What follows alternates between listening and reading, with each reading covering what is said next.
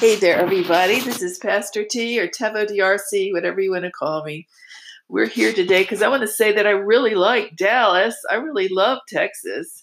It's just that I, when I moved down here from the East Coast, which I thought was the South in the area of Central Virginia, I didn't realize that everybody down here would consider that the North and that this is really the Deep South. I discovered it really is way deep South, more than I'd ever met and so I found out that I like Dallas and it's sophisticated. I enjoy it a lot. But I was raised not back under the law. And when you go to trying to find ministry, fellowship, Christians to relate with, that has been a big issue, probably my biggest nightmare in serving the Lord had I ever known what to expect. And as a result, I was hit with doctrine, which I'd experienced only a few times up and down the East Coast in prophetic ministry.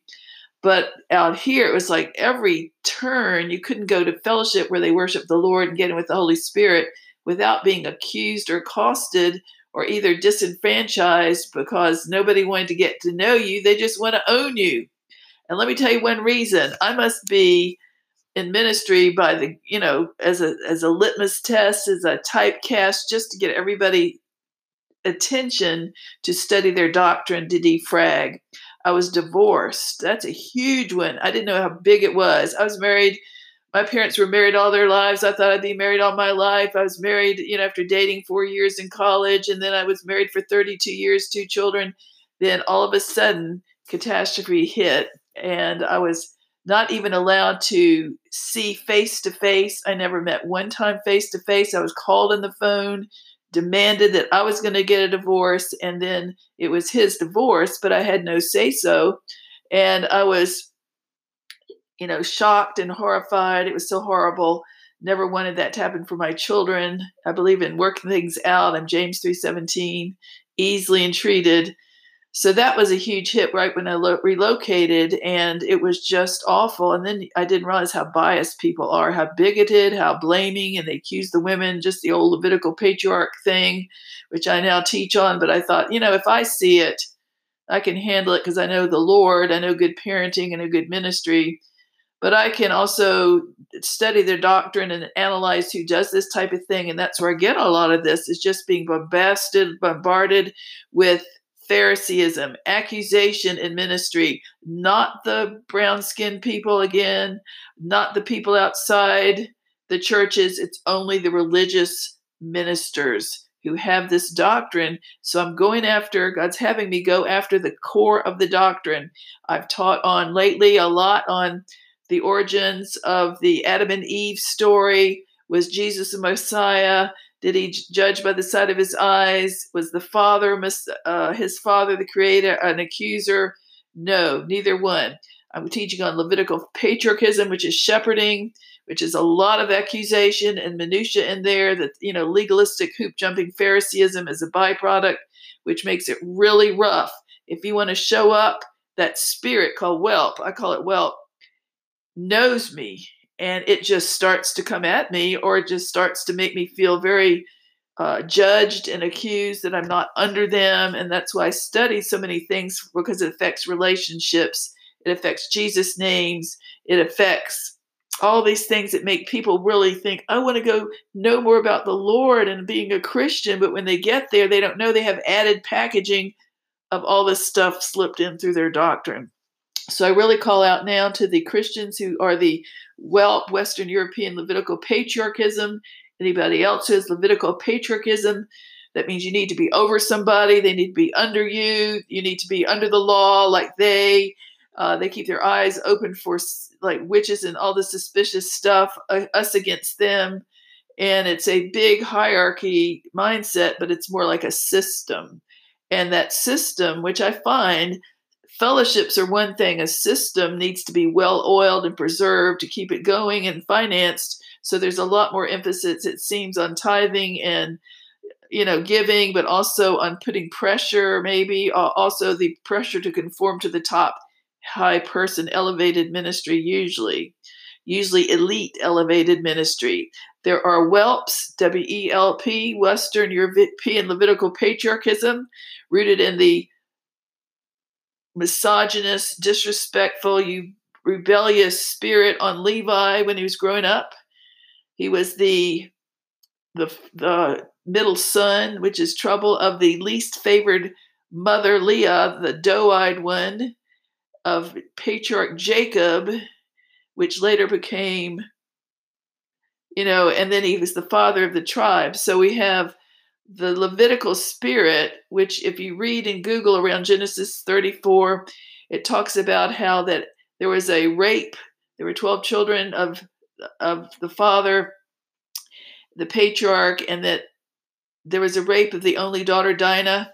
And so the so the man who did it, a prince Shechem, wanted to marry the daughter because he really loved her, and the two dads worked it out without violence, retaliation from the brothers. However, the usurper authority, the conniving, the the rebellious Levi and his brother Simeon were murderous, it said, and they arranged it so that the people of the tribe who done it, Haman's tribe, would um, get circumcised.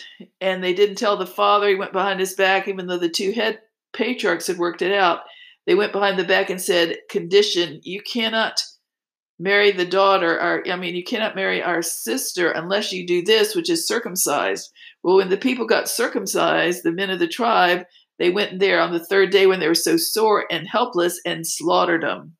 So that violence, the usurping of authority, that critical nature, and then with Levi's mother being Leah, he was the middle child and she was the disfavored wife of Rachel and Leah.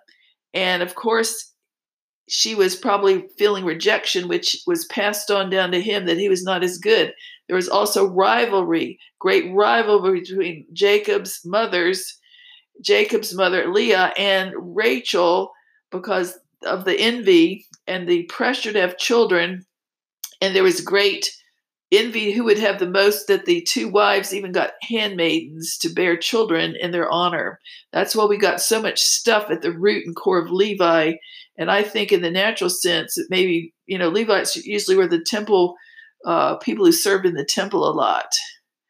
And they, in the secular sense, I always thought fine arts people who were the singers in, in fine arts, they had so much more prone to be accusers or jealous, that type of thing. But I'm not saying that on everybody like that.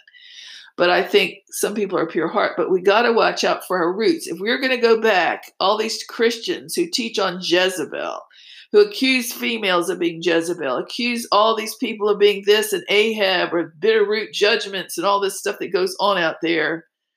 Listen, is that weird to focus that dark? Let's say this. Is that about getting people born again? This is what's going on. Instead, it's a sidetrack. It creates drama. It creates emotional intrigue. It creates heartache. It creates it creates all sorts of things for the peer pressure to conform. That's why I'm putting it out there, but you get to figure it out. You get to be the noble Berean that would make Paul proud and your mama, and you get to be submitting it as a Selah. I'm not making it dogma, but I'm making it an urgent plea for the sake of Jesus' good name that people are not afraid to come know about the Holy Spirit or worship at your church. So we look back and we think, well, you know, I like Dallas. I think Dallas is great, but haven't I been able to to afford to go anywhere do, do too much? No. Why? Because I couldn't get, I couldn't even figure out a place that wanted me. I couldn't go in there. One group, they were that big, but they were so full of themselves. They were into Jezebel spying. I go to another one that's big. Their person sent their witch watcher over without me even, I was not even introduced. I sit there and this spirit in me, God's spirit, is big. And it's exploding. I will say this. I know it but I'm a calm James 3:17 quiet former Baptist who observes boundaries. Never do I act out. Uh, never do I start rumors. Never do I do anything except show up to find more of Father God, work on my own heart and be there and these things come out. I've had people jump me in public, accuse me. I've had the same kind of people and so after these things went on, I thought, man, I'm a litmus test. Put me in an audience, that devil comes out and we need to teach on it. And, and if it's a controlling spirit, a Jezebel spirit in a ministry, the doctrine, then what does Bible teach me? in Church of Thyatira, a Book of Revelation, it teaches me I got to confront it. So I have been. I am confronting it. There's no reason that any ministry, anybody of Christ, anywhere should resemble the accuser. So I taught just recently on with the Isaiah 11, 2 and 3 foretold prophet, apostle of the whole work of the of the church in the global sense. Would he ever witch watch? Would he have would he ever jump people in public? Would he ever do some of the things that I have experienced and as a mature prophet I can teach on to prevent and stop hopefully other people who are less mature or less strong to be able to stand it. But I've been up and down, you know, Lord has led me around. I know this happens to more than me. I've talked to people, they've talked to me. So we're trying to get this set. When they stereotype me, starting about in the prophetic movement in the 90s, here and there, but more out here than ever in the deep south in my life, and chauvinism to boot, which I never had to deal with, only the other, the the, the whelp, but not the chauvinism and whelp, the accuser Pharisees. Now I teach on all of it because if I get gender bias, size bias typed by white people, what do the black people and other races feel like? Because they probably get it more than me. And I'm on a soapbox to clear up our doctrine, make it safe in the United States, clear out that Jezebel spirit. You know, if Jesus or Paul or any disciple in the first church, if they ever saw somebody that looked like they were filled with demons, like the roving Gadarene demoniac, would they run with get their witch watcher to go over there? Would they be so spooked? No, they would have they would know the Father God so much and have all of his spirits of power and might, counsel, spirit of the Lord, fear of the Lord, and they would do it the right way. And if they were that strong, if they were really men, and they saw a female over there teaching false doctrine or acting out, which I never have, they would know it would be God to rise up, go over and confront her in a respectful fashion. And Church of Thyatira, Revelation 2 or 3, it, it says that the lampstand leader, the apostle pastor of the work, of the church of Thyatira was the one that God rebuked openly, the Holy Spirit, not the Jezebel, who is a false teacher woman. The false teacher woman was making the man scared, and he was being a wuss, a wimp. So God chastised him. Why didn't you go confront her and set her out? Let me put this in for the witch watchers and the men and the whelp. Some of you men in ministry, even while we see and everyone focuses on the woman as the false teacher, the pro- false prophetess Jezebel, Queen Jezebel in Church of Thyatira, you have to also know that even while Paul, Apostle Paul said, let the women be quiet in the church, they had a woman. They had let a woman teach. Her name was Jezebel. They just happened to choose the wrong lady who had bad character and bad doctrine. So there was something going on. In my opinion, also, as apostle, but not Paul apostle style, you know. Apostle Paul was sent to the Gentiles. Apostle Peter was sent to the Jews. The Jews and their women had been raised up around form, structure, and law. The men were educated, probably the women too, and respected far more by the Hebrew culture and the men and women of that day than the Gentiles. The Gentiles were everybody else who came from any kind of background, any kind of race, any kind of belief system, even Baal worship, cult practices, orgies, you know, I hate to say it. Also, the Roman government, that the people of the, the basic common group of Gentiles, the women were chattel, they were second rate citizens, they were slaves, and they had no formal education, no formal structure. So, those were probably the ones that could have you know, Paul was rebuking because it says, Men, this is another thing that is not being noticed now. It says, Men, train your wives, train your women at home. It says, Let the women be silent, and men, you train them at home. Who are the women? Not all of the women. That's the point. Not all of the women, the men, the women that were shouting out that were their wives, their sisters, their cousins, their mates, their friends, their in their business, those were the ones that they were Gentiles. That's my point. If you could tell all these people and all around the nation, Baptists as well, Methodists as well, certain, you know, Methodists are pretty cool. They really are. Catholics, you know, they're pretty cool. They're down to earth. not chauvinism, but I'm saying that the general population has a huge issue with this, and I'm t- teaching on it to confront it. The other part is I'm very respectful and I'm very wise to the fact that I know that not everybody's going to believe it, not everybody's going to see it, and that's okay.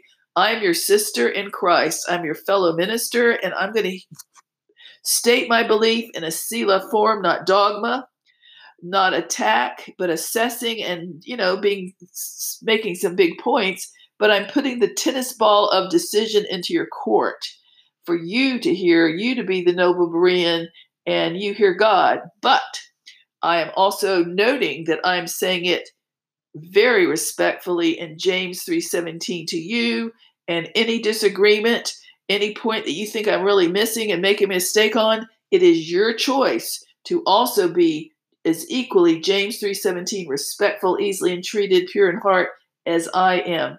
Both of us can allow to see different doctrinal point of views. Everybody can hear God for themselves, working out your own salvation, be a noble, noble Berean. However, you're going to see that Ephesians 4 has four common doctrines every Christian needs to have to be the real a real Christian one Lord, one faith, one baptism, one God the Father of us all is the criteria for being a Christian. Read the whole chapter because it talks about community, but it starts off with everyone, you and I, all of us walking together, all of us, leaders, lay, males, females, white or black or brown, in meekness and lowliness and long suffering to get along. And then it mentions the common doctrine. That means if you have a totally different theology than I do on this or any other thing, that is your choice. However, everyone needs to know that I and you will all be accountable before the Lord and his throne one day by ourselves. Our father will not be there. Our seminary professor will not be there. A mother or a wife will not be there. It will be you and I and the Lord, and he will hold you and me accountable for our doctrine, our teaching, and what we allow ourselves to be led by and sit under when we get there. There's the private ministry to the Lord, your personal life with Him that will be evaluated and judged, and then there will be the ministry life. So I'm submitting that all to you as a Selah and a PS. You know, I love you all. I really do. And I respect people. I respect Christians. I might come down on your doctrine. I don't come against you personally. I don't come against you. I come against false teaching. Here's how I can tell false teaching or true. Here I can tell because it accuses. It resembles the accuser, not the Messiah, who would not judge by the sight of his eyes nor make decisions based on what he heard, who overcame the Messiah in Revelation 12, verse 7 through 11. And the Isaiah Messiah is he would not judge by the sight of his eyes. He was sharp and discerning delighted himself in the fear of the Lord. I mean, if you have the fear of the Lord, you're respectful for everybody, you're humble. And that is Isaiah 11, 2 and 3. So I'm submitting it to you. The ball is in your court. God bless you. God loves you. You have a great day. This is Taveau DRC signing off for now. If you'd like to participate and so into the expansion of this offering, we're getting ready to move. We're getting to move up bigger, and we're getting ready to renew all our our you know equipment and ministry things, worship ministry as well. God bless you and have a great day again. Bye bye.